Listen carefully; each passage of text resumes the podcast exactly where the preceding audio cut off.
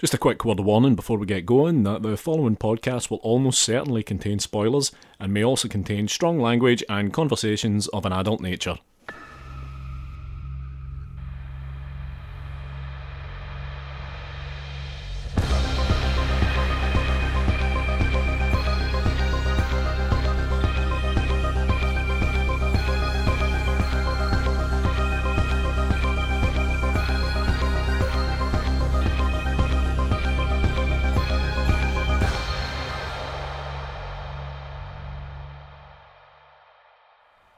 Welcome to episode 111 of Strong Language and Violent Scenes, the podcast giving a second chance to films that might not deserve them. I'm Mitch Bain, I'm a lapsed horror writer and an occasional dude of musical things. And I'm Andy Stewart.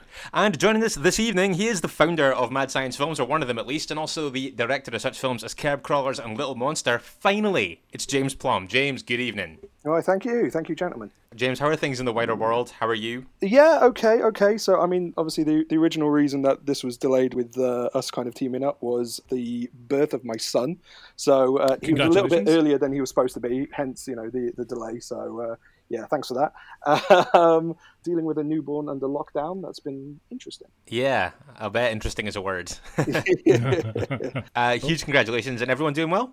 Uh, yeah, yeah, yeah, all doing well. I mean, you know, we're going slightly crazy, and um, it's my third time round. So what's kind of good is I just about remember enough of it, but the last time I did it, I was about seven years younger. So the lack of sleep is catching up to me now. I've just turned forty as well, so that that's kind of brutal. Um, okay, okay. When I did it last time around, you know, I was a lot younger and I could bounce back quicker. Are you feeling it in your bones?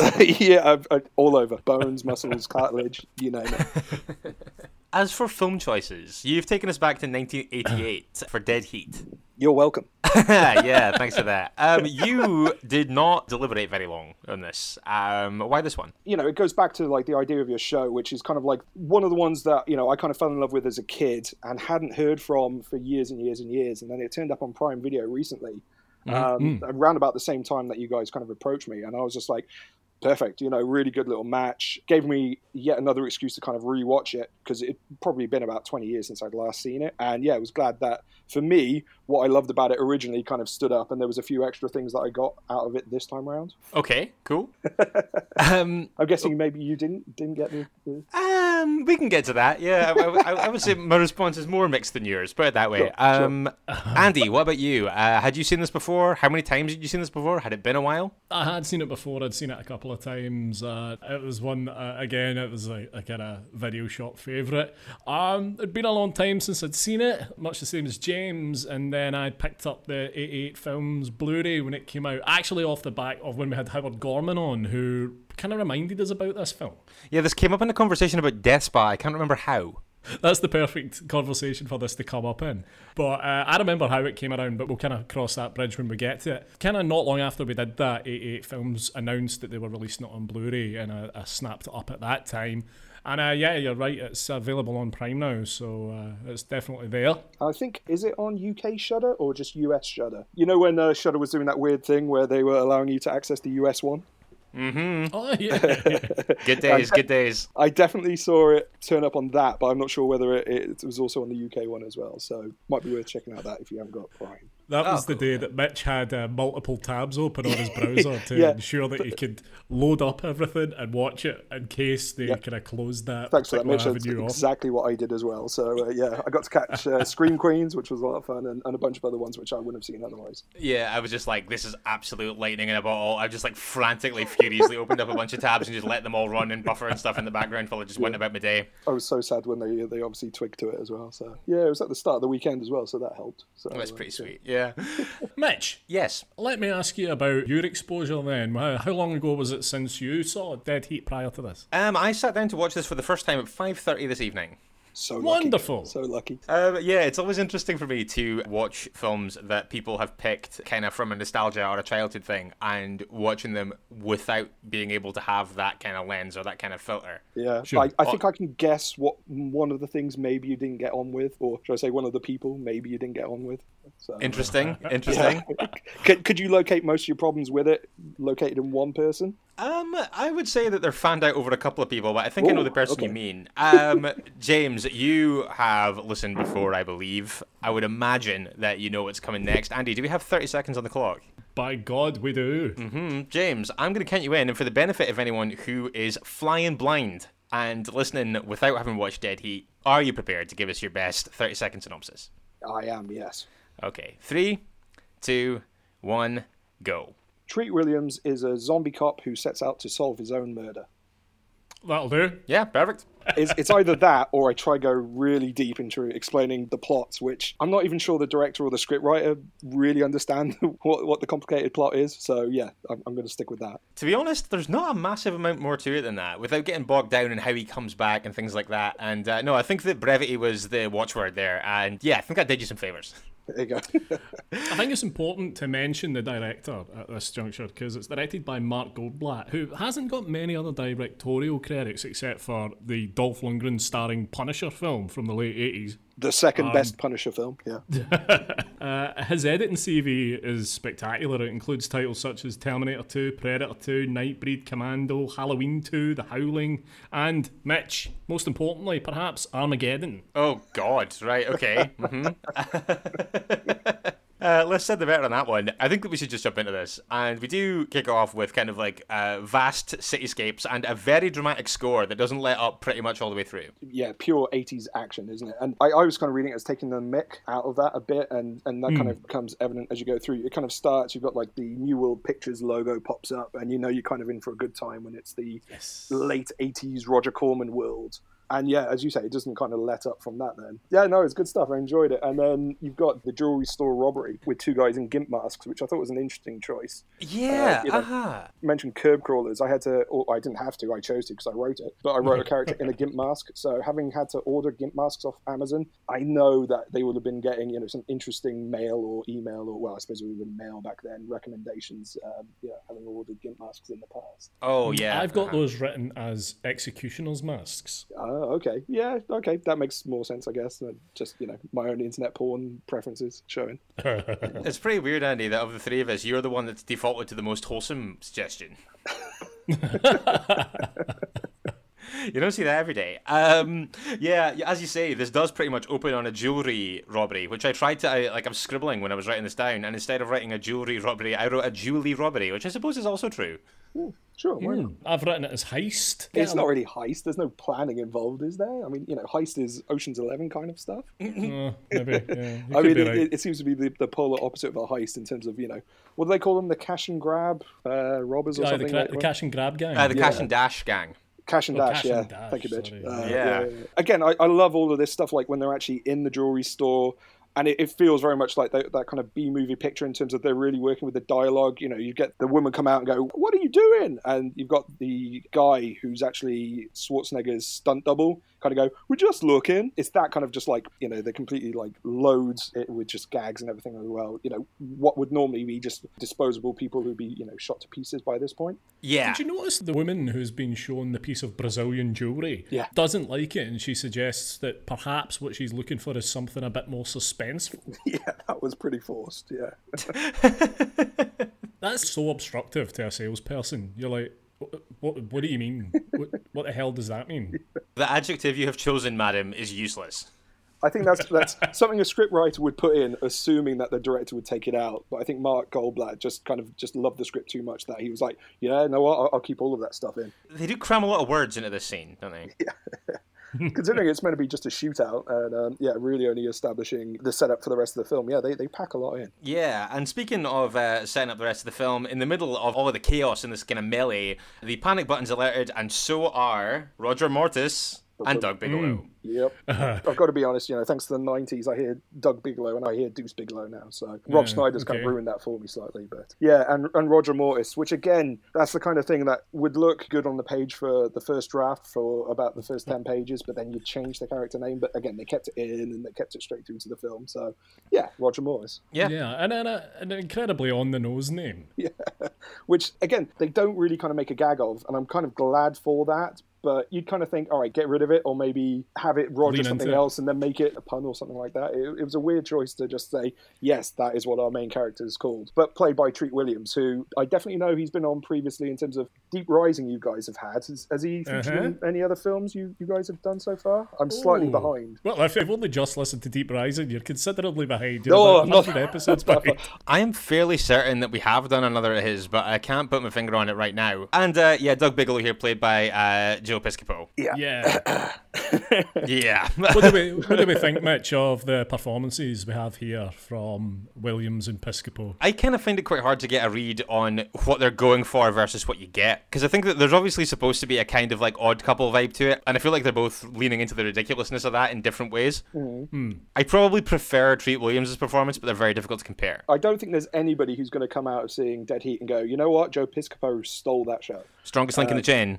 Yeah, no. I mean, Treat Williams is, is Treat Williams, and he's he's kind of like one of those undiscovered gems, really. You know, he's like in Deep Rising, he is a movie star trapped in the wrong decade. You know, he's mm. he's he's got those kind of classical good guy leading man looks. And in this, like for me, he does some amazing delivery of lines, and he like subverts the whole action hero kind of stuff going on by playing it completely straight in certain bits, and then other bits being like the nicest guy as he's shooting people, you know, blowing people up and everything. Yeah. Um, and then you've got Joe Piscopo, who. Do you know what's weird about when when when he's actually like asked to do some like acting later on? He's actually quite good, but the rest of the time, he I, I think he's just like, you know what? Can I fit in some one-liners here? And he just loads the film with one-liners, and that really is my only problem with the film. Is like you know they, they should have cut more Piscopo and his one-liners out. And they haven't aged well. like No, Uh, no. none of his jokes have aged well. Yeah, Um, almost without exception, they aged pretty badly. Yeah, but uh, yeah, no, I think that I agree with you in terms of like I think that one of the elements that I think when it kind of falls down is there is an unbelievable amount of shit thrown at the wall. Yeah. Um, in terms of in terms of one-liners, and the hit rate is just absolutely staggeringly low. I'd agree with you when it comes to Piscopo. I think when Treat Williams does it, and again, he kind of subverts it by doing this nice guy kind of charm and everything. Like when he's brought back from the dead, and then later on other things happen. He, he plays it so upbeat and so chipper, even you know, say he's decomposing or whatever, that it kind of works. Like that technique of, of, of playing it really kind of works for me and like keeps me with it. But yeah, I, I'm not here to defend Piscopo. No, I don't think any of us are. But yeah, they're called to the scene, and I must admit, like, this kind of goes off the rails for me eventually, but the shootout at the start is just so unbelievably hilariously, like, over the top and preposterous that hmm. it's very difficult not to just kind of sit back and enjoy it. it's kind of Looney Tunes cartoon, isn't it? You know, it's uh, so big, and you've got like Robert Picardo there as like the lieutenant or, or whatever, you know, and he's Sporting a great moustache. Oh, fantastic! And again, I mean, I'm guessing that's kind of the Joe Dante, the Howling connection, is how Mark Goldblatt got him. But he, Mm, he yeah. early on kind of stands out as the, you know this uptight police guy. And again, it plays great with you know Treat Williams, you know, borrowing his car and then you know smashing it and, and you know blowing him up. It's a nice way of setting it up really quickly in terms of you know the the robbers come out of you know the jewelry store and you know they're blown to pieces, and you'd expect that to be the end, but no, of course, you know they're still standing, and it goes to yeah cartoon levels of violence. I mean, this is the same year Red Heat came out. You know, whether that's why Dead Heat is called Dead Heat or not, I, I don't know. But um, you know, it's it's that level of you know kind of action movie nonsense, which later on becomes even more obvious that they're you know they're taking the nick out of it. I, I wouldn't say it's that obvious early on, but it becomes more and more obvious as you go on. Sure. When that guy gets blown up with a hand grenade, uh, I love his comedy. Uh oh. Uh-oh, yeah. Oh. I mean, again, but that, that feels like Roger Corman B movie. You know, we haven't got the budget to do the helicopter shots, so we'll just pack in, you know, loads of visual gags, loads of line gags in there as well. And I think, you know, it's that era, starting with like Death Race 2000, where, you know, hmm. they've got a good concept and they're just going to jam in as many good lines as they can. And it kind of goes straight through to like the early 90s then. Whereas, you know, they know what their strengths are and they had a, a good script. And, you know, Mark Goldblatt was so faithful to the script, perhaps too faithful to the script but you know it, it makes it slightly more interesting and makes it more fun than yeah just the guy exploding you know if they can fit in the line of uh-oh. It's kind of like when you know Willem Dafoe gets when he's playing Green Goblin in Spider-Man and he gets the the glider you know into him Sam Raimi managed to fit in the shot of going oh you know before he gets blown up as well it's that kind of commitment to just fitting in a gag wherever you can fit one in Absolutely. Um, and uh, but it is interesting, I think, like you say, like because this does go really cartoonish in a way that I don't think that it revisits particularly. oh I'll tell you later on but we'll, we'll get to that later on. I don't think it goes off the deep end quite in the same way as this again. I, I Uh, respectfully disagree, but I'll, I'll go Okay. back to it. okay, you can ref- you can refresh my memory on um, which bit you think rivals in terms of ridiculousness. One undead robber getting blown up by a grenade, and another one having a car driven into him. Do you want that now? No, I want you to flag it up when it comes up. Okay. I think it's really funny after this when it cuts to when they're kind of getting disciplined for this, and the kind of chief has got this laundry list of grievances. The litany of misdemeanors includes uh, all sorts of outrageous things, but weirdly, he delivers the fact that they've got 18 parking tickets this month, like in the same manner as you might kind of levy accusations of multiple murder against them. What what I like, and they don't really play it up enough, is that actually Treat Williams is the guy that's kind of off the rails. Just because he's in a suit from the beginning of the film, he's the guy who's actually the most irresponsible. I mean, Joe Piscopo, unfortunately, you know, his mouth keeps running. But otherwise, like it's Treat Williams owning up to all of this stuff, and they kind of play with that slightly later on, but they never make a big enough deal of it. The fact that you know, hmm.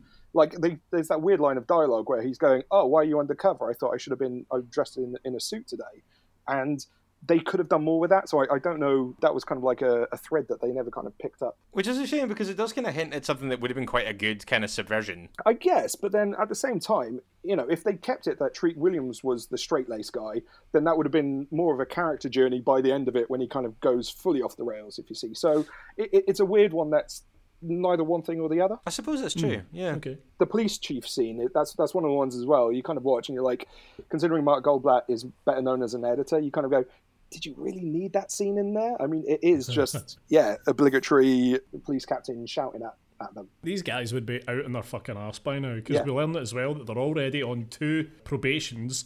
And this is definitely 100% the last chance. And then two seconds later, he's like, he's like but damn, you guys get results. So again, I can only assume it was kind of Mark Goldblatt, you know, just wanted to do one of those scenes and so kept it in. You know, this was before Punisher, wasn't it? Yeah, Punisher was two years later. So I can only assume, you know, as a, as a kind of like a first feature director, it's like, oh, you know, I might not get a chance to do another one of these, so let's do the angry police chief captain. So yeah, throw everything in. hmm My favorite item on the list of grievances is flippant remarks. Yeah, again, which is the only one that Joe Piscopo is guilty of. Yeah, that's so true. Yeah. And again, in the context of the film, it's definitely the worst of the charges. So yeah, sure. But yeah, as we mentioned earlier, they are trying to stop the Cash and Dash gang, uh, robbers who hunt in packs, often in broad daylight, with wild disregard for their own safety, and also apparently impervious to gunfire. Yeah. In this one, this is the when they go back to their office, and yeah, Joe Piscopo's wearing that tight, tight T-shirt. Doing a bit of research, this was when he was in his bodybuilding phase, and uh, you know, it reminds me of when I was 19, and instead of actually doing things like working out or whatever, I just uh, decided to wear T-shirts that were too small for me, um, and it, surprisingly, it worked. You know, people did people did think I was working out, and it was like, yeah, sure. yeah, Piscopo's incredibly keen to show off his muscles here. Yeah. And, and surprisingly, you know, even later on in the film, where there would be opportunities for him to have his top off, doesn't quite go that far. So, you know, I, obviously he wasn't quite at the level he wanted to be yet. Right. At this point, enter Rebecca. Mm, yeah, yeah, Rebecca, Smithers. Yeah. Can I just jump back to the bit where they're blaming everything on PCP? That's right. Oh I, God. that, that is such an 80s thing. I mean, I remember when I was far, far too young, my mum let me watch uh, Terminator, and there's the bit where Lance Henriksen's blaming, you know, the Terminator's behavior on PCP. And then again, probably only about a year later, I saw this, and it was like the best drug in the world. So, like, you know, little Jimmy here couldn't wait to grow up and try some PCP because, I mean, imagine how amazing that is. Yeah, yeah. Turn into a robot. yeah, just miracle drug that you know you can be thrown through windows and be shot a million times and, and get up and yeah walk away from it. Yeah, be totally fine. But um, yeah, Rebecca comes in, serving up a hot take. She confirms that the robbers are undead. Well, she phones them and tells them to get to the morgue as fast as humanly possible. And I think if you get a call like that to attend a morgue, you know that something pretty heavy's going down. Yeah. Yeah, yeah. I mean, what I, I loved about this is they were kind of hinting about like a past relationship with Treat Williams, Yeah. and again, you're kind of thinking, yeah. oh, okay, they're gonna they're gonna do more with this, and they do a bit, but I mean, this is where it kind of goes into like almost like film noir territory, and later on when they introduce oh the PR manager Randy, you know, they have this like bizarre love triangle kind of thing over Treat Williams, who you know who who can blame them.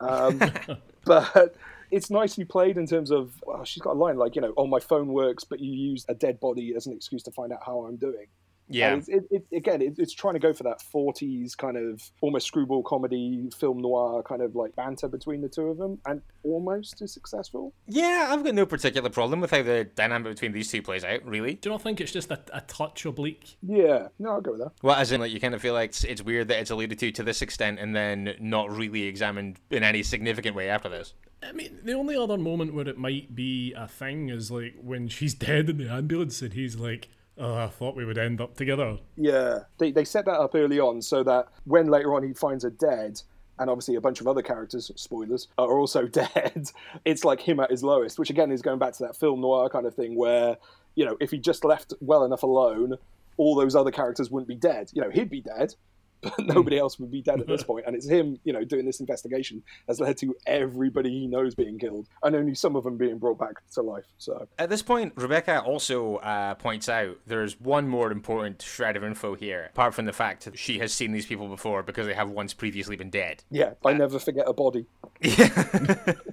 They have a trace of um, a drug in their system, Go on, sulfathiazole.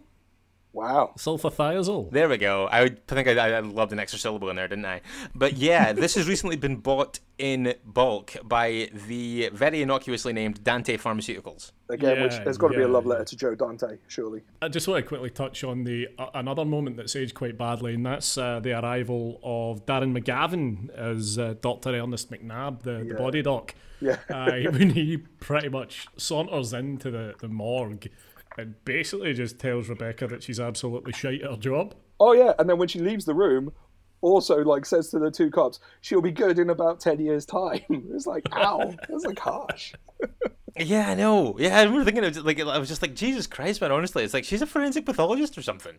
Yeah. Then again, not entirely surprising in the '80s that maybe a character would come out with something like that, though. Also, in the real world, if you know, if you went, if you went to a morgue and the person down there was like, uh, "Oh, my theory is that these are zombie criminals," you'd be like, "Can I see your certificate again?" Also, is it common for uh, coroners to keep a pocket full of rather graphic dead body Polaroids? I mean, again, I, I assume that's just you know part of her kick. You know, again, I never forget the body. Because they're in your pocket. Yeah, sure. Because of all the prompts I carry around. so they head straight to Dante Pharmaceuticals, and as you said, James, they do encounter their PR person, innocent victim, Randy James. Randy James. They also meet the um, uh, the receptionist, who is amazing in terms of. I mean, again, this this is the difference between the '80s and, and nowadays. I mean, I, I may have, while in work, looked at some you know pornography, but it was on a computer screen hmm. hidden away. I didn't have a magazine out on display on reception. So again, different times, I think. Yeah, yeah, it was just what you did back then. um, she has mentioned she mentions that they do use this drug, considering right they don't have a massive amount to go on at this point. I think that, and she is very much kind of like an innocent bystander in this conversation. It is amazing how little provocation Joe Piscopo needs to just pull out these extremely graphic crime scene photos and just be like, yeah, but what about these? Yeah, again, Joe Piscopo. I think isn't in the first like exchange. Isn't his like first line with her is yeah. What do you know about zombies as well? So yeah, Yeah. subtlety is not his uh, strong point. No, I would say that that's probably a fair assessment in all honesty. Can, Um, can I talk for a second about the asphyxiation room? Oh, you mean Chekhov's asphyxiation room? yes. the, the, very, the very same, Jim. Yeah, it's it's very large for if, it, if its sole purpose is to kill small dogs in cages. It's an incredibly large room that faces out onto a corridor. I mean, it's an interesting placement, isn't it? Isn't it right by the reception as well? So you know, Yeah, right by reception and right next to the room that houses apparently toxic waste. there you go. Flip through some copies of Vogue and watch some puppies being yeah Yeah. destroyed. Sure, yeah. Uh-huh. Um, also, like, I mean, the way that, not to jump ahead too far, but obviously, the way that Treat Williams dies, like, I refuse to believe that that's the first time that's happened. Not under those exact circumstances, but I think that somebody getting accidentally locked in there seems like an incredibly probable outcome because it is just like slapdash in the middle of a main kind of thoroughfare. I mean, again, to jump forward, if your main boss is Vincent Price, suspicious stuff's going to happen. Sure. Yeah, I hear that. She kind of tries to nudge Joe Piscopo away from this room that he's curious about, Yeah, mm, Yeah. the big yeah. sign. The toxic yeah. waste room. but ultimately, he kind of sneaks back Um, he goes in there and he is in for a rude awakening because he is attacked by what appears to be a horribly disfigured version of Fat Bastard from Austin Powers 2. I was going with Harry Knowles, but sure, yeah. yes, definitely Harry Knowles. Harry Knowles from Ain't It Cool? W- w- Yeah, fine. or, or it was like Harry. What if Harry Knowles had a cameo in like Big Trouble in Little China or something like that? You know, fat, Yeah, fat hairy yeah, biker guy. yeah. So yeah. what if Harry Knowles found his more handsome brother? wow. Wow. Cheap shot. Wow. Jesus. Also, it was at this point that I noticed that, like, Joe Piscopo looks absolutely wired in every scene. Mm, like, yes. very intense, very darty eyes, say. What, what are you What are you trying to suggest? You know what? Presented without comment. Just seems a little bit twitchy, is all. It was the eighties. Okay. Yeah. Look, James, you can't just say that for everything, okay?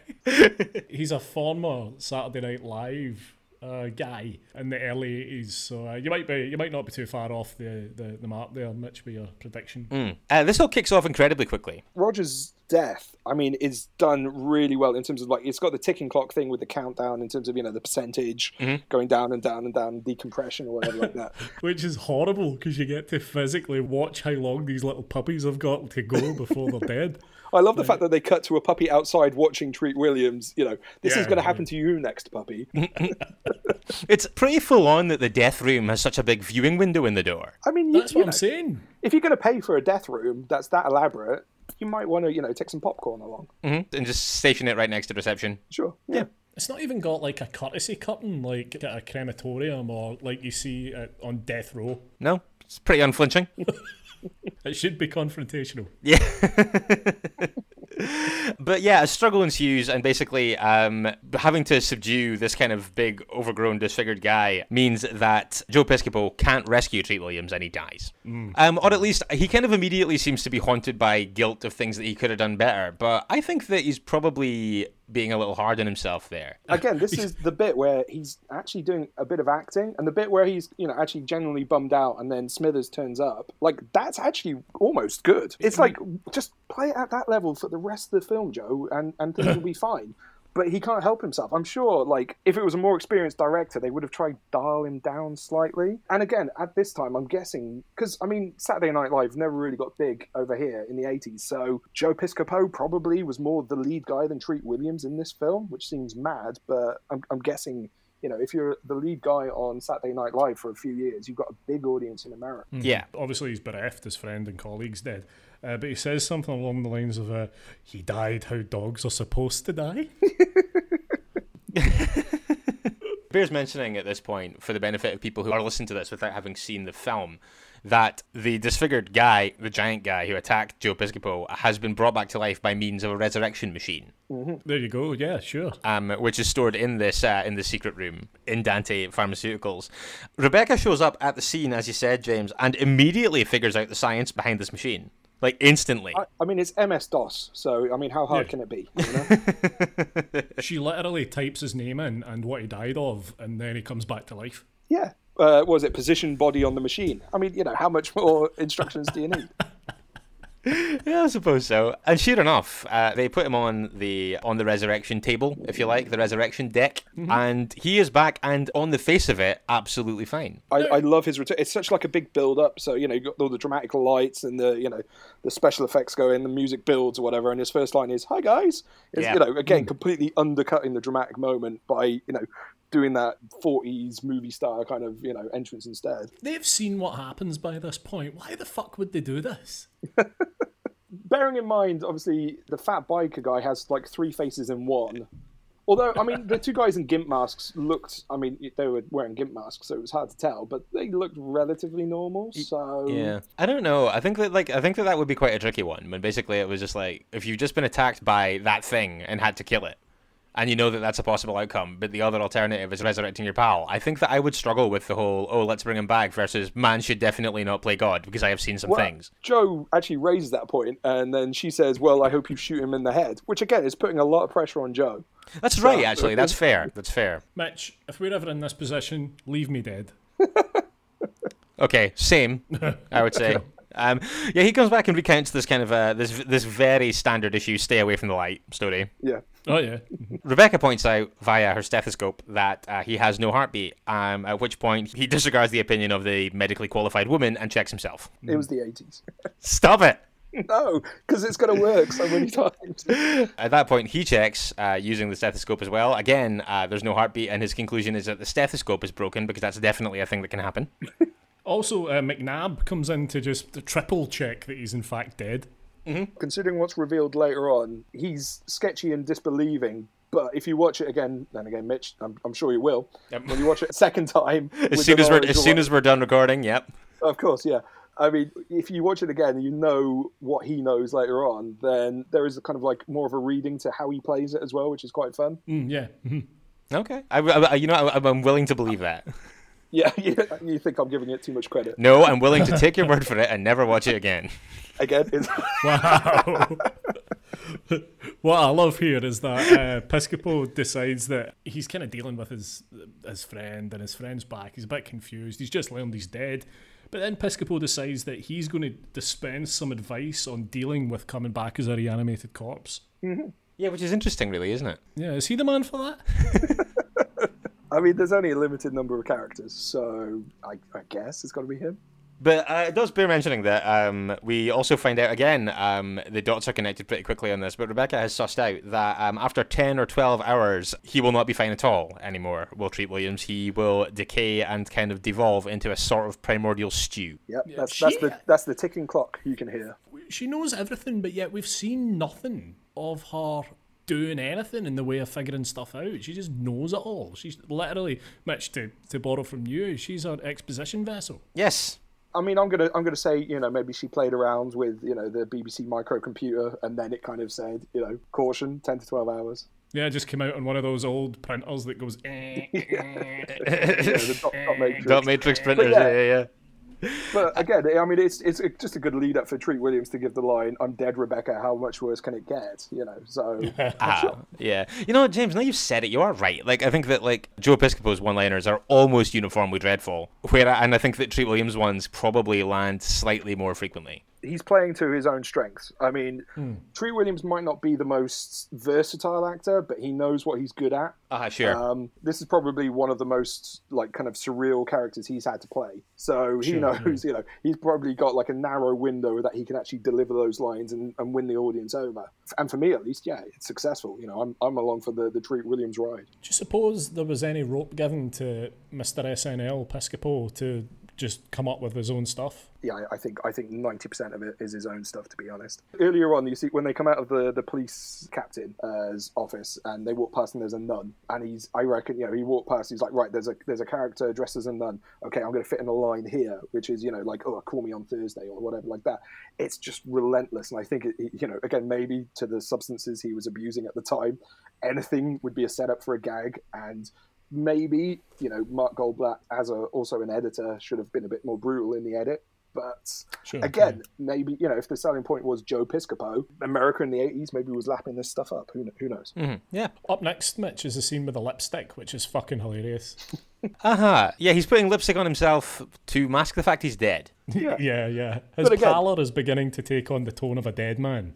Uh, But it's it, like at first, it's really for me anyway. W- w- watching it on, on a relatively big size TV, it, it felt re- it was quite subtle. I was like, okay, what's the what's the problem? You know, he hadn't decomposed enough for it to be really obvious. So yeah, he's he's looking a bit pale. Enough to put lipstick on, sure, okay. But again, I think it's just kind of trying to take the mick out of like action movies. You know, can you imagine Arnold or you know Sylvester or Bruce, those guys wearing makeup? You know, not until later on in Kindergarten Cop era, maybe. Yeah, I was, I, I was gonna, I was gonna say it wasn't the '90s yet. Yeah, I I, I, I- I give it points for that. And again, Treat Williams doing it. Mhm, yeah. Yeah, but the mission at this point is revenge. Treat Williams wants to find and bring to justice the people who killed him. And the first step in this is going and talking once again to uh, Randy James, PR mogul of Dante Pharmaceuticals. So they go to her house and uh, they go inside, and there's something that I wrote down because I thought it was really funny. Like they started talking to her, and um, obviously Joe Piscopo is being kind of like way more curt and kind of more, more aggressive, and like Treat Williams being a little bit more gentle with her and stuff. And she goes, "Oh, I see. You're the tough cop, and your partner is the nice cop." It's like, yeah, the classic tough cop, nice cop routine. Maybe it was trademark. Maybe there was you know, the film was coming out, Good Cop, Bad Cop, so they couldn't quite touch it that year. It's ch- change it just enough so we don't get sued. Yeah. Do they have a warrant to start rummaging around your house quite so invasively here? I think it's probably don't have- best not, not to look at things like warrants or, or police procedures in a movie called Dead Heat. No, I'm a massive stickler for bureaucracy. Um, this takes me out of it completely. Uh, they don't have any warrants, famously, because there's a moment later where they're just ransacking somewhere, and Randy says this might have been better handled if you had that warrant. And later on, when they uh, go to the tombs, she uh, again asks if he's got a warrant. Like she hasn't learned, like even the third time round, and he, he pulls out a gun and, and fires the lock off the tomb. He's like, "Yep, here's my warrant." So He's right though, because there's a moment where um, he says something like, or someone says to him rather, "What have you got to lose?" And he's like, "Oh, Yeah. yeah, fair enough." yeah, So you can kind of get away with anything at that point. You know, oh, effectively, it was the film noir DOA, but with zombies. So, and again, it's that kind of thing. Is got a ticking clock here. I've got to try solve my own murder before I die again. Yeah, so nothing's going to stop me, including, sorry, Mitch, police procedures. Hmm. Hmm. yeah, they had to like something had to give. Yeah, it gets your blood boiling, doesn't it, Mitch? Look, have all the shootouts and explosions you want, but also, you know, process optimization, red Yeah. tape, montage. like Films need more red tape for sure. Joe Piscopo puts a video in that he just finds, and um, what they start watching is an intensely personal video of presumably Randy's dead relative. We obviously come to find out quite a bit more about that as we go on. But in the middle of this, uh, a couple of regenerated ne'er do well zombies arrive. Yeah, the uh, zombie thugs in 80s fashion. It's fantastic. Very much so. Yeah, I, I I quite enjoyed this. I find the there's a couple of times where it's like obviously played for laughs that it kind of works for me, but I think that like people are so used to killing each other in shootouts in those sequences, or that's what you're so used to seeing in films. But then everybody's impervious to gunfire, but everybody still tries it. I mean, it's fantastic. And again, I'd love to see. I mean, you guys are more knowledgeable about this, but I'd love to see a film where there's, you know, like two zombies or two vampires like fighting it out. And because they know it won't kill them, they just absolutely go for it, you know, absolutely brutally. Whereas, you know, normally you might pull your punch because you're worried about hurting yourself. So, you know, doing something like like this when, yeah, there's these ridiculous shootouts and they're carrying on. But they, they make a joke of it as well. So I can't remember, is it Joe or is it Treat Williams that says, remember when guns kill people? Yeah, Um, and then the other one goes, "You're just jealous." So again, they you know they're absolutely playing it up, and they're, they're really inventive with it. Like later on, when the shootout moves outside, and Treat Williams is hiding underwater for like over five minutes or whatever. You know, it's a great concept. It's ruined by a terrible Joe Piscopo joke, which again ages very poorly. Yeah, um, like, and I agree. I think that like it's it's a very obvious and overt leaning into the ridiculousness of it in a way that I do think works. Yeah. And as you said, James, we do, fi- or you kind of touched on this, but we do find out that they are impervious to gunfire, but they can be killed by uh, stabbing and with the trusty old radio in the bathtub move as well. Yeah, it, they're not really consistent with you know how people die. No, I think the rules So- are quite elastic on that. Yeah, yeah. The, the stabbing one is the one that I'm like, "Re- really, just just a stabbing? I mean, how how is that different from multiple bullets going through your body? Did you notice that no one is shot in the face? Uh, yeah, no, I guess not. No, Unless there- that's what oth- happened to the, the hairy biker who then had you know additional Oh, maybe, maybe. But there's, there's an incredible amount of squib work here. It's all on the body. And it's surprising to me that the only person dispatched with a headshot is a police officer in the kind of opening massacre, I suppose. Yeah.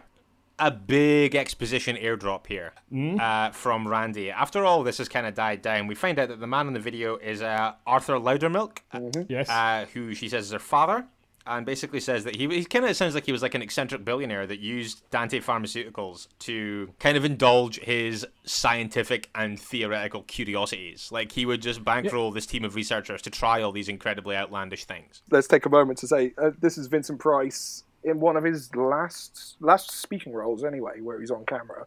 I know he was in Edward Scissorhands later on, but I don't think he has dialogue in that, does he? yeah, he does. He has dialogue in Scissorhands, does he? Okay. A couple Yeah. of lines, yeah. Um, but I mean, this is late on, and like especially in this video, he looks really ill, and I was just like, "Oh dear, you know, is this going to Yeah. be you know quite grim?"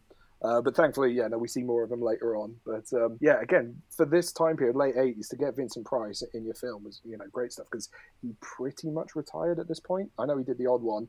I know Tim Burton, you know, had to kind of beg him to come back in, and was that I think that was his last full role. I think he had something in an animation where he'd actually recorded it years before. He'd worked with Tim Burton before on Vincent, the short. Yeah, It's, it's not so clear at this point, but later on, when Vincent Price comes back into it, uh, he's just so captivating. Like he, he's Yeah. he's amazing. Oh, he's he's again Mr. Exposition. You know, if you're going to drop your exposition bomb and explain the great big plan, even though under scrutiny it doesn't really make a lot of sense, if you get Vincent Price to do it, people will buy it. Certainly helps. Yeah. Um, so yeah, she basically says, like I say, that um, I kind of wish we'd seen or heard some more examples of the kind of mad things that you had Dante Pharmaceuticals do. Sequel. Um, I, I would have been, I would have been very interested in hearing just a little bit more of the mad whims he'd had to indulged kind of over the years. But uh, yeah, so she talks about this and uh, talks about this being a fairly regular occurrence. Is quite reluctant to confront the possibility that he might have bankrolled an undead crime syndicate. But again, as, as we find out later on, she's kind of in it more than she gives away. So yeah, so so maybe, maybe this outward dismay is subterfuge. see, Mitch, this is why you need to rewatch it. You know, you, you see everybody's Yeah. performances in a new light. Layers, layers.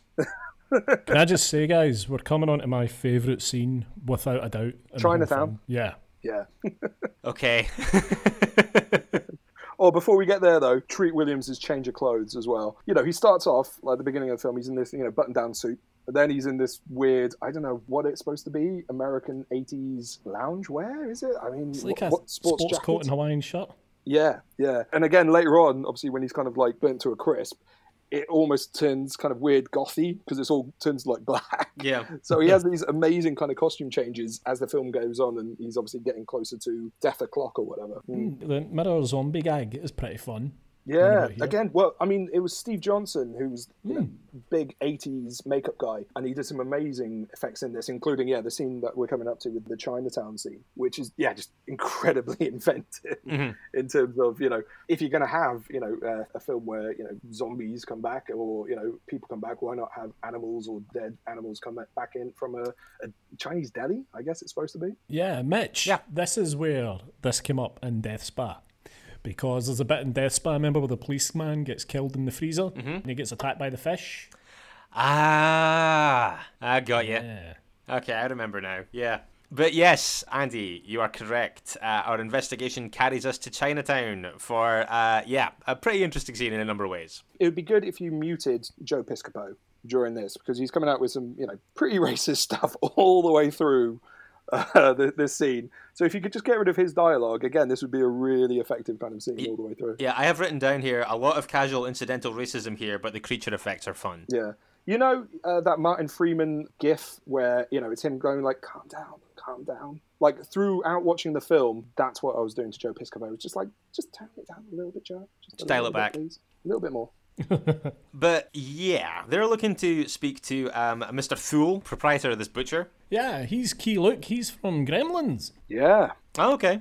And uh, you've also got uh, Professor Tanaka, a famous '80s wrestler From Running Man. Yeah, he had um, yeah big feud with Hulk Hogan back in the day, Did not know that. and it, it's great when they actually dispatch him and they kill him. Joe Piscopo just goes just one shot, and Treat Williams comes back with they can't all be zombies. Yeah, that's that's not bad. So such grudging respect there. Um, I quite like the fact that uh, Theo. Uh, I actually wrote Theo creates a diversion and gets away, but that was just when I thought all he was going to do was fuck with the lights a bit and run away. Um, I think that diversion is quite an understatement when you think about what he ends up doing. Again, you've got all the things. You've got like a killer pig.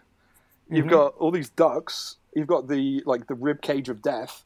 Um, which kind of comes out of the, the giant freezer and tries to eat Treat Williams via their ribs, almost like the thing, you know? Yeah, I mean, it, it's one of those scenes where, you know, like as a writer, you kind of go, okay, crazy shit happens, and then you pass it to, you know, your, your FX guy. And if your FX guy is Steve Johnson, he can go away and do everything. Now, there's a rumor, and I couldn't find anywhere that had been substantiated, that one of the bodies in the giant cow suit is Linnea Quigley.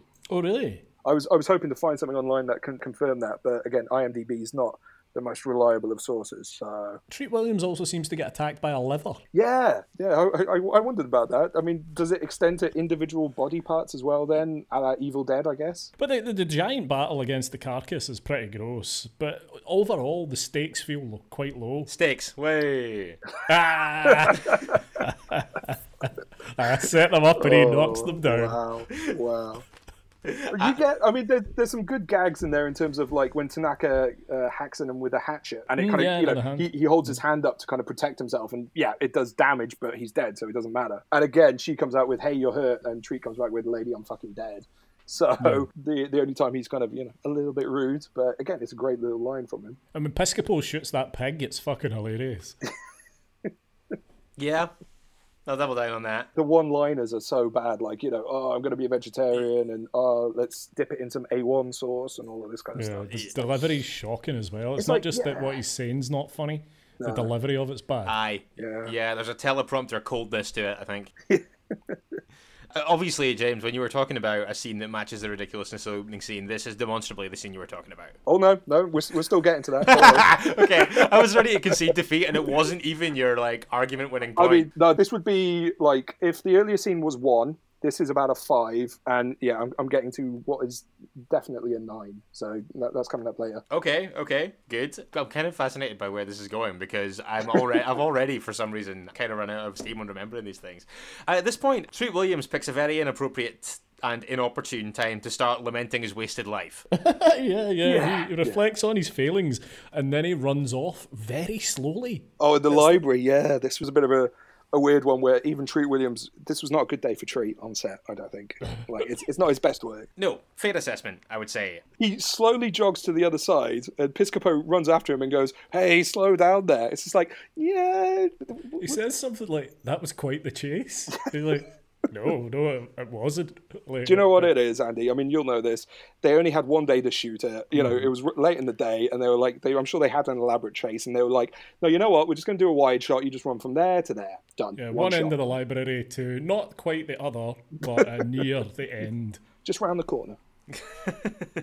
When they're heading back to Rebecca, I have written down that in the car, Bigelow disparages his ex-wife because, of course, he does. Yeah. Yeah. It's lines like that. He talks about ex-wife and he talks about a girlfriend. It's like, Joe, you don't really have a girlfriend, do you? Yeah, You know, it's uh-huh. it's all talk. It's it's think he's nothing desperately but talk. lonely? Yeah, yeah. Yeah, uh huh. I think But there's the, there's that weird flirtatious moment as well with Treat and um, Randy James in the car, and you know they're doing all that kind of banter and you know all, all of this, and you're kind of like, is she really up for a spot of necrophilia at this point? Is that is that what's happening here? It does feel a bit like it's going down that road uh, as they're kind of approaching the mausoleum. Weirdly, uh, uh, Treat Williams chooses that time to stop and admire a shooting star. I mean, yeah, why not? You know, ten to twelve hours, why not? yeah, exactly. no, this is but it's been revised down now, Jim. Remember, it's Yeah. 84 now. Oh yeah, yeah, yeah, that's right. Speaking of which, we are back to Rebecca for a refresher on the rules and the stakes. Yeah.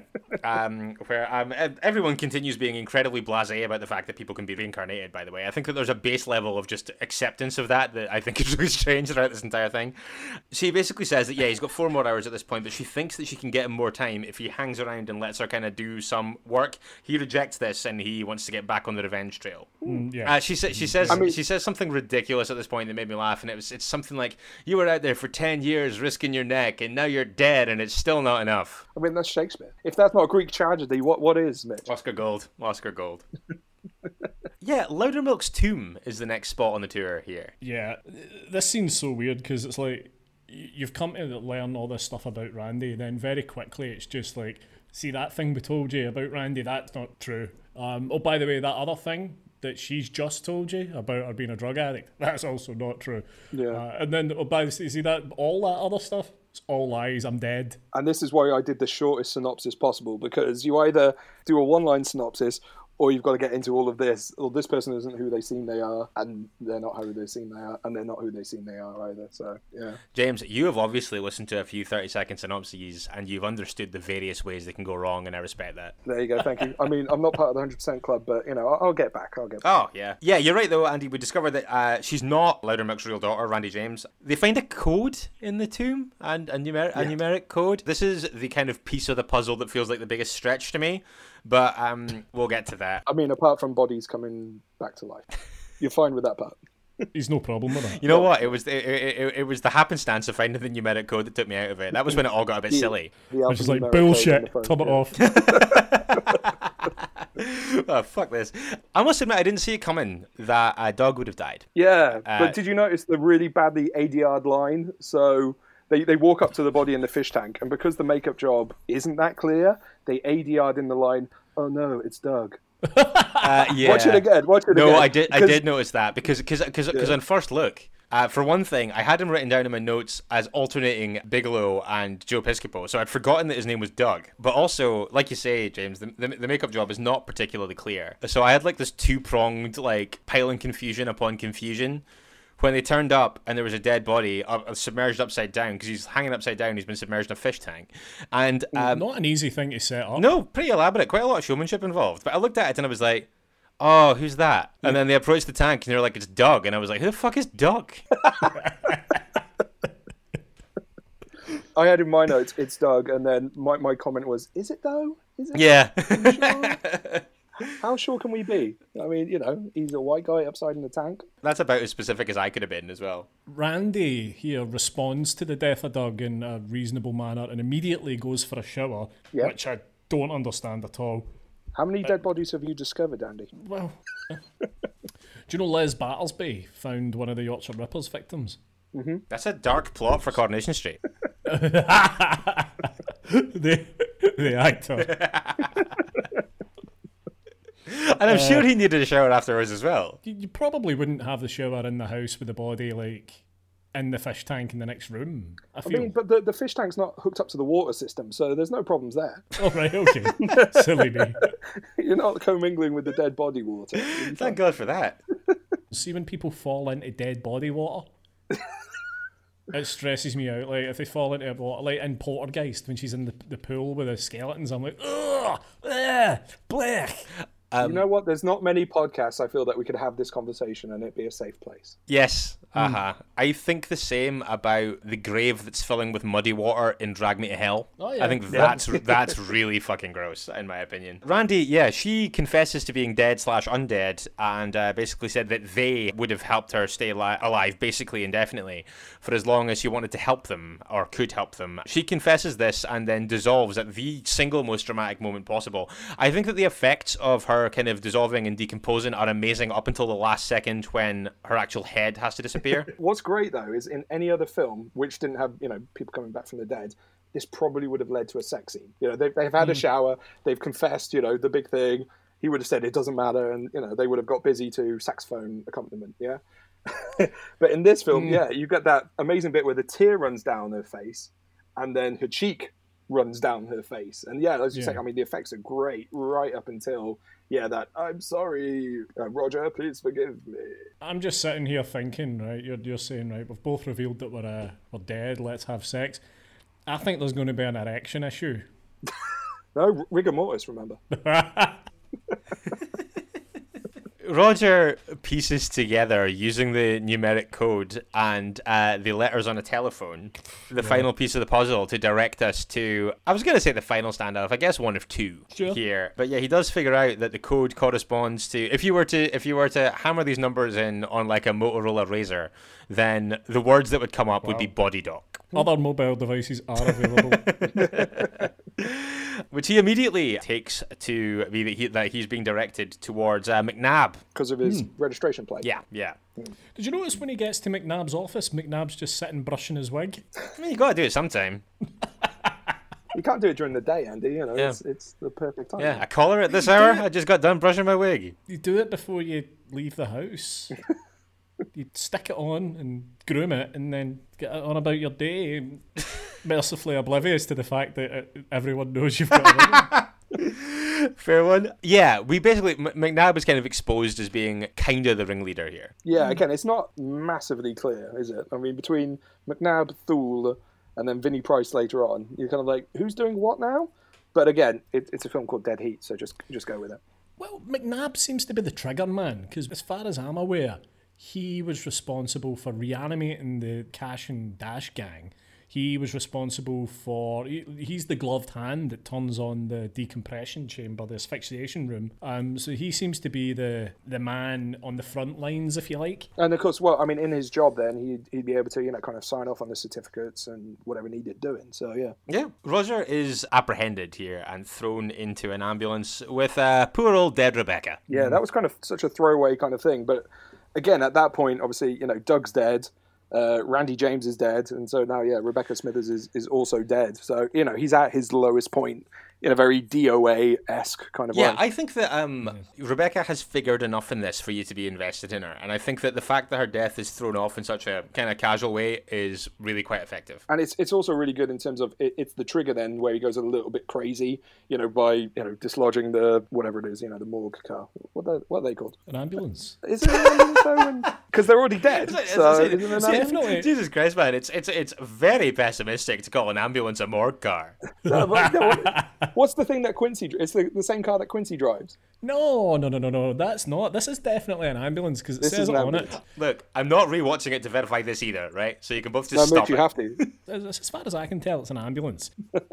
yeah, he's had the ambulance reinforced in some kind of weird kind of steel prison. Yeah, basically, Roger has to get pretty resourceful if he's going to get out of this, and um, basically turns the handbrake off. In what is again just like quite a subtle practical effect, but that degloving that almost happens is pretty cool. Yeah. Yeah, a lot of time for Yeah. that. Seeing yeah, Treat Williams kind of lose his mind as the the car's kind of like you know careening down the hill. Again, not really getting to do what Treat Williams gets to do a whole bunch of the time. So yeah, no, I, I was enjoying all of this bit. Yeah, I, I, I- I think that this is good. It's, it's, it's an incredible, it's an incredibly reckless way to get out of there, but desperate times, desperate measures, you know. Again, what's he got left to lose? Nothing. Yeah, ah, yeah. I mean, like he, he may as well cause the incidental deaths of multiple strangers. Look, he's already killed all of his friends by investigating his own murder. True. So Collateral damage doesn't really come into the equation at this point, does it? But he does escape, and he does head back to the hospital for what is actually the final showdown of the piece. Oh, we, we need to go back slightly though, because we've missed the Shane Black cameo. So the cop in the glasses, wearing clearly the same glasses from Shane Black's appearance in Predator. So the scriptwriter for this was is it Terry Black? Shane Black's brother. Anyway. So clearly Terry like called in a favor and got a bizarre cameo from Shane Black as the police officer who Treat Williams is really polite to when he steals his bike. So yeah, the bizarre uh, Shane Black cameo for some reason. Right. Okay. But again, he's got this great look now. He's kind of deep fat fried Treat Williams, and the costume's gone a bit different. He's got that half burnt face, so it's kind of like Two Face meets Lost Boy. Uh, cyberpunk Billy Idol. sure. um, yeah, I agree. I think that like final form Treat Williams Yeah. is pretty cool. Uh. But at this point, uh, McNabb and the reincarnated, reanimated um, Loudermilk, uh, they're kind of pitching the resurrection machine to a group of elderly millionaires. If I I must admit, if I was in the audience for this, I'd be impressed. I'd invest. Yeah. I love it. There's some great lines like, you know, only the rich can afford to live forever, all this kind of stuff. It's very, very 80s, very like they live, you know, Reaganomics kind of stuff. And I just thought, because it's delivered by Vincent Price, mm. it's a really good, you know, evil master plan monologue. you Yeah. know. And, you know, yeah, very telling in the 80s. Yeah, I, I also projected a commentary on classism onto this. you don't think it was intended? um, but I think yeah, it's, it's as good a point as any to talk about Vincent Price here because I think that he leans into the skid of this in terms of like the evilness of it and the kind of Machiavellian thing of the whole plan, and like you say, this rich versus poor, evil versus good thing, so wholeheartedly that I think that like it does give the ending a bit of gravitas that maybe hasn't been there the entire time. Oh, I'm not sure about gravitas, but it, it, it's good fun. Yeah. he does this shit with his eyes closed though. Yeah. I mean, At this stage, anyway. I suppose that's true. However, Treat Williams fights his way in. It's at this point where I kind of laughed at the, how he had the endless shootout with the dead henchman. That's the bit I say mentioned- is most ridiculous. Is the Looney Tunes just machine gun shootout where they're just firing bullets? It, it, that's the apex of like taking the mick out of 80s action films. Is where they just stand in front of each other and rather than trying to dodge or jump or anything like that, they just unload clips of bullets into each other. Does he basically like tug of war him into that pressure chamber room and kill him that way? to be honest, like you know, I, I kind of peek out where where they're just shooting at each other constantly. So I don't want to blow past Treat Williams' method of ingress into Dante Pharmaceuticals, where he crashes into a barrier so he can launch himself through the windows and kill the guards as he goes. yeah, yeah. You're right. We should. It's important that we don't blow past that because it's quite the entrance, isn't it? That's how I enter any premises. Is that you arriving at any social event? Like I was going to say, this escalates very quickly. It doesn't escalate at all. It's already like running at eleven. But the crossfire and the standoff kills most of the old rich people. yeah. Yeah. Uh, most of them perish. At this point, uh, McNabb reveals um, a test subject. The test subject is Doug, of course, Joe Piscopo's character, who has been sufficiently brain dead that when he was reanimated, he has come back as kind of this very malleable henchman, or at least he is for probably about 30 seconds. Yeah. I feel Sorry. like the joke is that he's already brain dead. Yeah. Yeah, Yeah, okay, I'll go with that. okay. Yeah. I mean, there's not been a lot to prove otherwise. He hasn't really done much police work in this film. I suppose that's true. I mean, you know, bad puns, yep, plenty of that. You know, offensive remarks, sure. Police work, any sort of intelligence, not really. Uh, no, He's very much just tagged along and been a smart ass. Yeah. I guess that's true. Treat Williams basically has to shout three or four things that they've said to each other over the course of the film. I mean, they, they must be partners for quite a while, right? And it's Yeah. the lipstick. That's the thing that, you know, wins him back over. Not like memories about, oh, remember that time we went out drinking? Or blah, Yeah, blah, I was blah. best man at No. your wedding. Yeah, remember the time, uh, you know, I'm helping you through therapy and, you know, your imaginary girlfriends and wives and all of that. No, it's it's the time I wore lipstick earlier on in the film. Um, McNabb realizes that the jig is up at this point, and he kills himself to prevent a slow death, basically. Isn't that super bleak though? Again, like you know, I was not like when I was a kid. I think it just went over my head. But rewatching it, I was like, "Whoa, okay, that went kind of Yeah, bleak. uh huh. It's so abrupt as well. It's like so he's so Yeah. quick about it. He's like, nah, nah, fuck you guys, boom. Yeah, I'm out. Well, what I wrote down for the next bit was that he kills himself, like I say, to kind of like for a quick escape.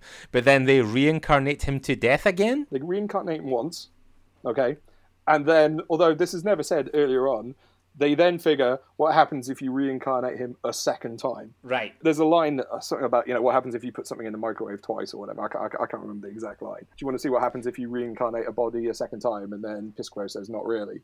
So that's yeah. They they reincarnate him, and it's set up earlier on by Smithers. Is you know you can't just put them back in the microwave and reheat them or recharge. Yeah, them or she's like she's like it's So- not a toaster oven or something like that. But again, it's like super dark. I mean, you know, it's like you, you you stole me my revenge, so I'm going to bring you back, and then I'm going to kill you by you know like doing it to your own machine or whatever. So yeah, again, it's Greek tragedy. Do you know, it's kind of a shame though, because I would have liked to have seen a montage of them continually bringing him back and killing him in new ways. That's that's what I thought was going to happen. I was like quite up for this. Yeah, Save it for the remake, Andy. yeah, yeah. yeah, Hey, We've talked a lot about Andy Stewart remakes recently. He's got some big ideas. this feels like the only one that could potentially happen. like something that's so kind of low down the pecking order to begin with that it's I think you could not get the rights to entirely it. Out with But the realms of I, possibility. you need to involve Mitch, which definitely means a rewatch. Look, just give it up, man. Um, uh, but yeah, they, they destroy the machine, denying Loudermilk eternal life as well. yeah, presumably he's just going to rot away as well. Yeah, he's just going to eventually die in natural causes. Yeah, I, I mean, this is the kind of thing where you can probably only affin- uh, afford Vinnie Price for one day. So you're like, Vincent, go stand over there, out of shot with any other actors surrounding, and we'll just do your close-ups, and then we'll do like a, a wide shot, and then we'll have we'll wobble the camera, which will suggest that you die. Yeah, sure. Sure. But yeah, the machine's destroyed. The entire window for playing God in this way is over. As are the events of Dead Heat, really. They both now kind of just have to wait for death. They wander outside. We managed to squeeze in one more fairly gross misogynistic joke from Joe Piscopo, and we're out. and one half decent line from Treat Williams, which is um, this could be the end of a beautiful friendship. So you know, again, throwing back to you know Casablanca and Exorcist. And it is, it is quite a good parting line, I yeah, would say. yeah. You you remember the stinker from Piscopo because it is so bad, Oh god. but there is that little little glimmer of hope. Yeah, sure. But th- there's not a glimmer of hope because it's quite sad when you th- if you think about the fact that Doug is then going to have to watch Roger die again because he's considerably further ahead in the process.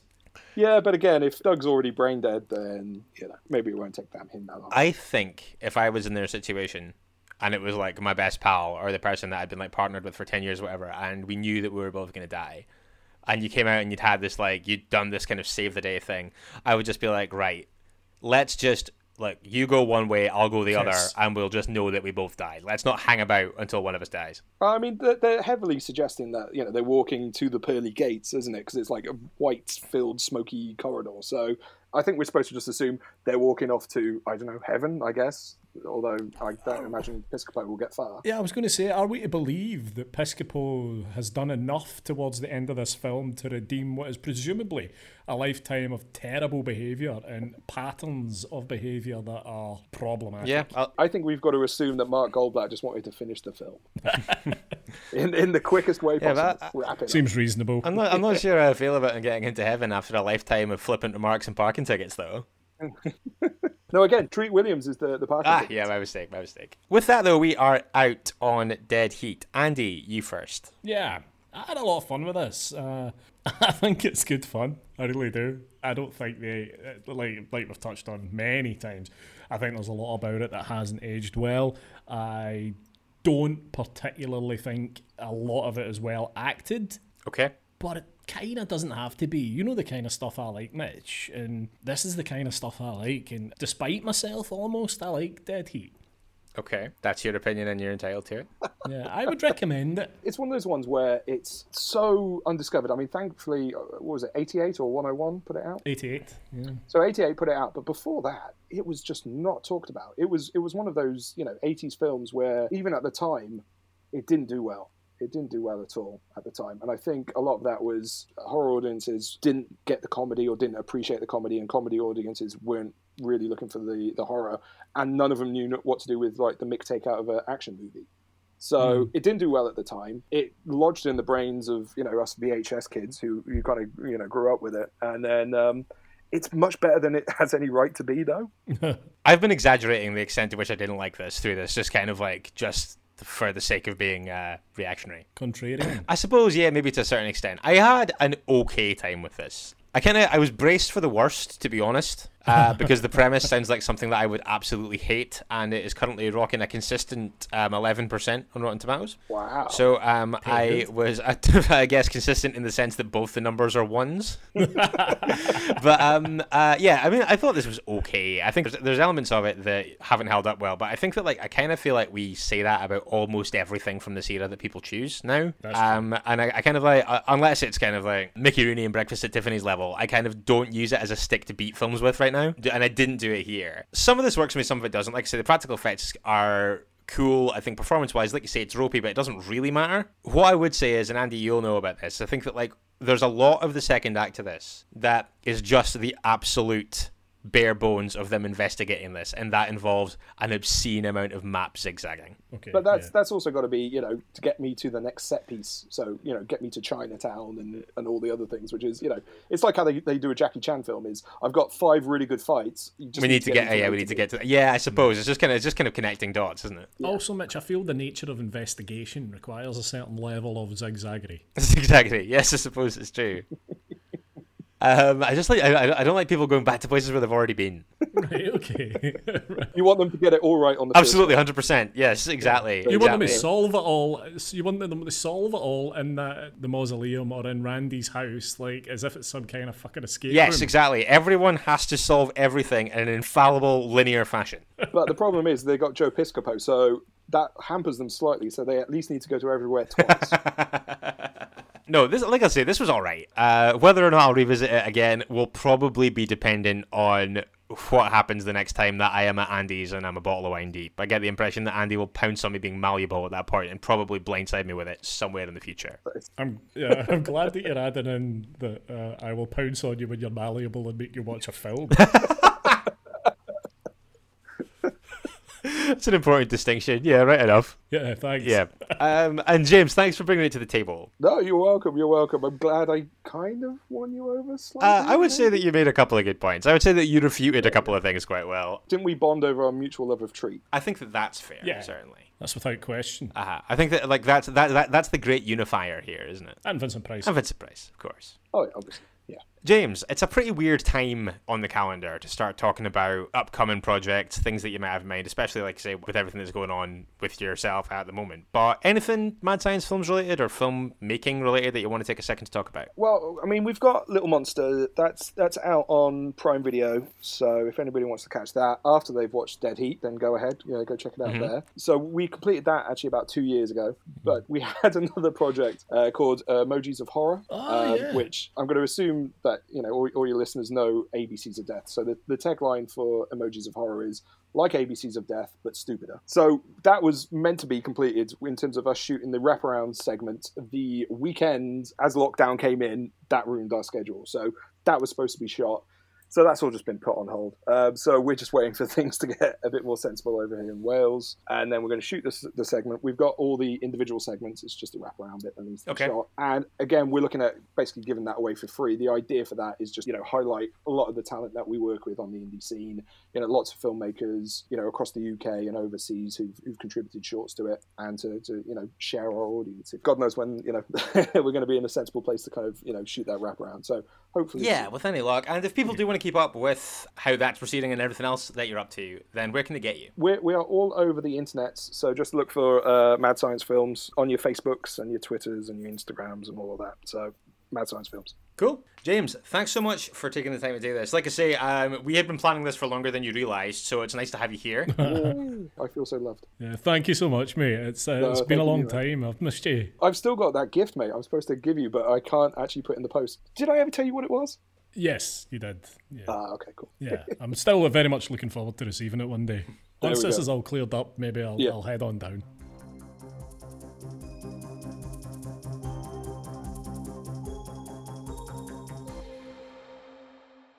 So great to be joined by James this week. Yeah, yeah, yeah. I've, I've known James a while now, and he's just a lovely guy, and he just loves horror like to his bones. Seems mad after all this time and after him being such a regular contributor on the show and things like that, that this is the first time I've actually spoken to him. But uh, actually, perhaps it's not a surprise, Mitch, that his uh, 30 second synopsis was so short and brief, given what we know about his pitching style. That's very true, actually. I hadn't made that connection, but you're right. He always was one for the short and punchy. Say what you see. Yeah, very Yeah, which, much which was that, also what, yeah, very much what he did with the synopsis. But we are out on another one. Yeah. It's been the first one for a while, Mitch, that you weren't entirely sold That's on. true. I've liked a lot of stuff recently, which is not like me.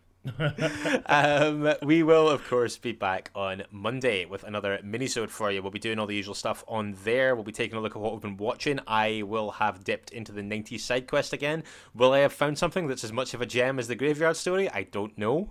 Is that kind of what you're planning to do going forward? Just dip into it that way? I don't know. Maybe. Um, I, I think that I'll probably go for a couple more things that are bigger. But um, I think that the just arbitrarily picking something from the 90s from YouTube, uh, well, certainly it had glowing results with the Graveyard Story. So who knows? Um, I'll maybe just keep my I'll keep my approach diverse and see what comes up. Sure, sure, sure. Don't But of course, we will also be taking a look at your feedback, playing Mitch's pitches, and letting you know everything you need to know for next week's main episode. If you want to get in touch with us between now and then, or indeed whenever you feel like, there's loads of ways you can do that. Facebook and Instagram, we're Strong Language Violent Scenes. You can tweet us as well at Strong Violent PC, and you can email stronglanguageviolent at gmail.com. Don't forget also, as of a couple of months ago, you can also interact with other listeners, and loads of you are, which is really fun, on our Facebook group, The Chud Locker. Additionally, I'm going to say we do have a Patreon, patreon.com forward slash strong language violent scenes. And we've got loads of stuff on there, loads of cool stuff. There's already content out there.